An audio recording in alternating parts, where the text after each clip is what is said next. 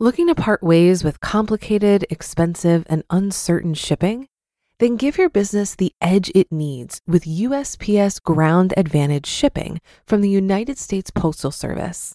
Keep everything simple with clear, upfront pricing and no unexpected surcharges. Keep things affordable with some of the lowest prices out there. And keep it all reliable with on-time ground shipments. It's time to turn shipping to your advantage. Learn how at usps.com/advantage. USPS Ground Advantage. Simple, affordable, reliable. This is Optimal Finance Daily, episode 1632. Why My 77% Savings Rate Means Nothing by Paula Pant of AffordAnything.com. And I'm your host and personal finance enthusiast, Diana Merriam. This is the show where I narrate posts from thought leaders in personal finance every single day of the year in 10 minutes or less. If you're someone who wants to keep good personal finance practices top of mind, but you don't have the time to read all the various blogs out there, then this is the show for you.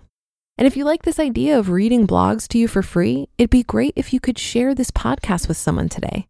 You can email or text someone a link to oldpodcast.com, or even better, if you're able to subscribe them to the podcast right on their smartphone. That would be greatly appreciated. But for now, let's get to today's post as we optimize your life. Why My 77% Savings Rate Means Nothing by Paula Pant of AffordAnything.com. Finance nerds have strange habits. Here's one of mine. Once a year, I lock myself in a room with nothing but a laptop, spreadsheet, and boatloads of determination. The mission? Decipher my savings rate. Am I saving 30% of my income? 40%? 60%? As longtime readers might recall, my then partner, now ex, and I saved half of our income in 2012. We did this by following one simple rule. Pretend that we're a one-income couple, live entirely on one partner's salary, and invest 100% of the other's after taxes. Since we earned roughly the same amount, we ended up investing about 50% of our income in 2012. In 2013, we didn't follow any strict rules about spending from one bank account or the other, but both of our earnings escalated, and I suspected this might translate into a turbocharged savings rate. After all, the best way to fast track your savings is by earning more and saving every dime of that extra income. I crunched the numbers and made two shocking discoveries. We have a 77% savings rate, and that statistic is meaningless. Here's why that factoid is and how to find a metric that really matters. Measure the metric that matters. I don't want to wax philosophical, at least not too much. But before this conversation can continue, we need to discuss an important question. How do you define savings? Is saving the absence of spending? Is it the money remaining at the end of the month? Or is it cash that's set aside for a specific goal? If so, does the timeline of that goal matter? Does it qualify as savings if the goal is 5 years away, 5 months, 5 days? What's the cutoff? Furthermore, does the content of the goal matter? Are certain goals like retirement more worthwhile? What about world travel? Is this a worthy goal or a frivolous expense? You can see where the definition of savings gets hazy. Here's the crux of the problem.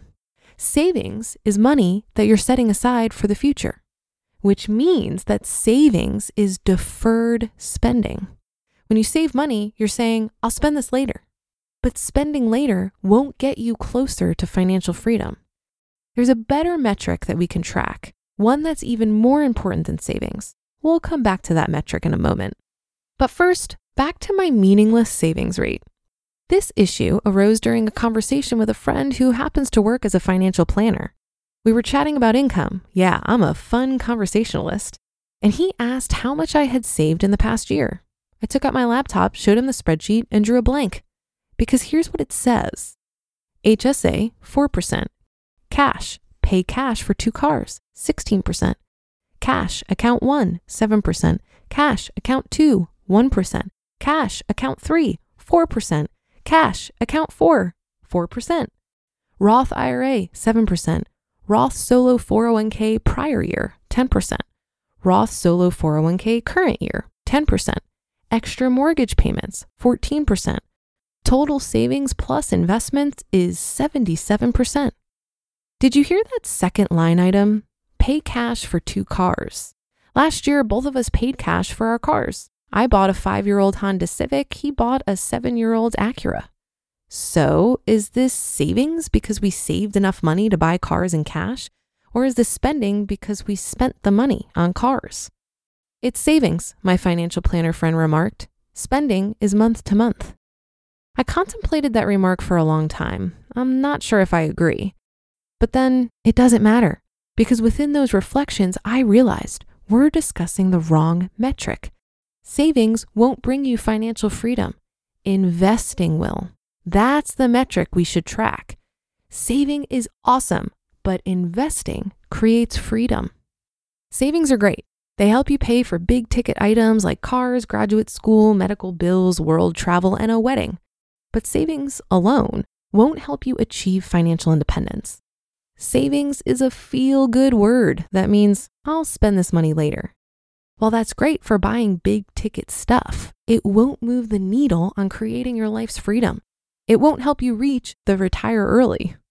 Investing, on the other hand, allows you to supercharge your net worth. So I need to throw away my so-called savings rate and focus on my investing rate.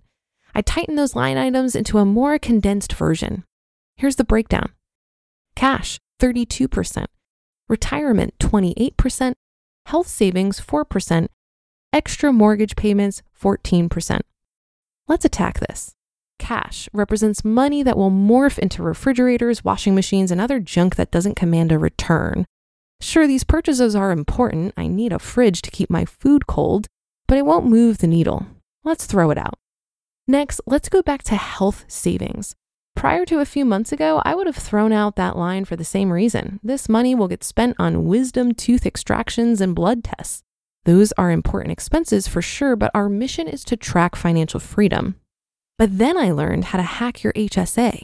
Leave money inside the account so it can grow tax deferred, pay out of pocket for medical costs, conceptualize the HSA as a bonus retirement account. Brilliant idea. I can't believe I didn't think of that. So my total retirement investing rate is retirement 28%, health savings 4%, total retirement 32%.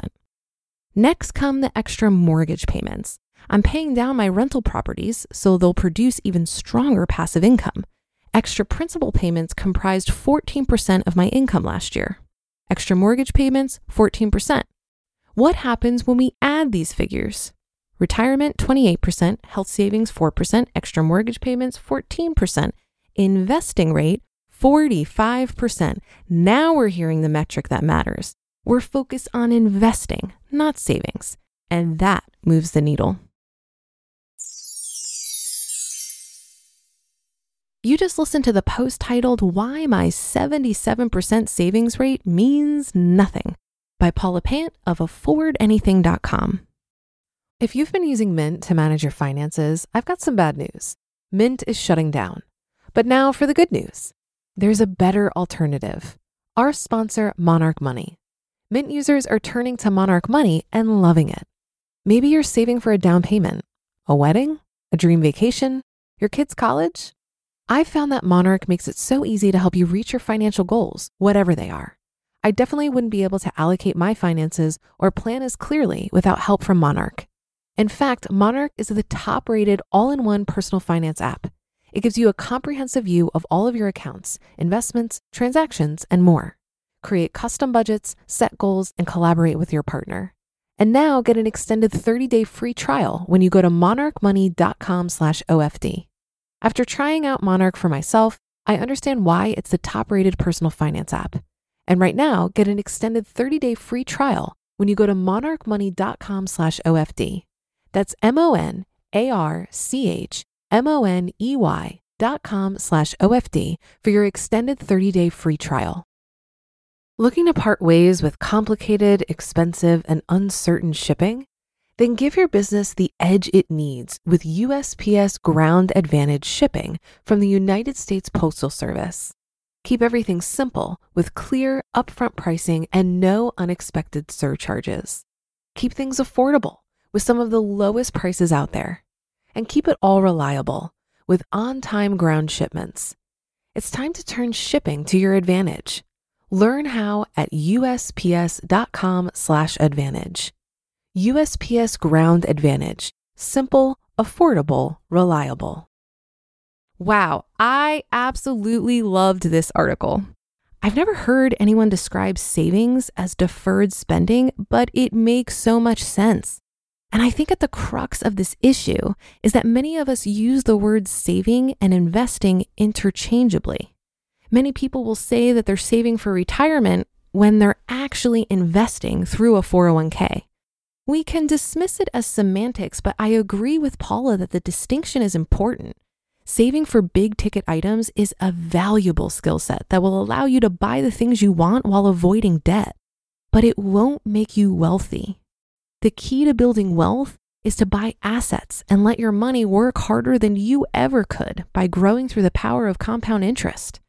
Cash sitting in a bank account can provide security in the form of an emergency fund, for example, but money growing in an investment account is where your financial freedom lives. Reading this article reminds me of something that I've come to learn about money. It's only as valuable as your clarity on how you're going to use it and your comfort level of how much is enough.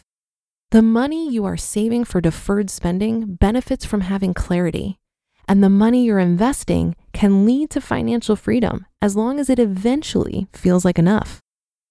And that will do it for today. Have a great day and weekend. Thank you for listening. And I'll be back here tomorrow where your optimal life awaits.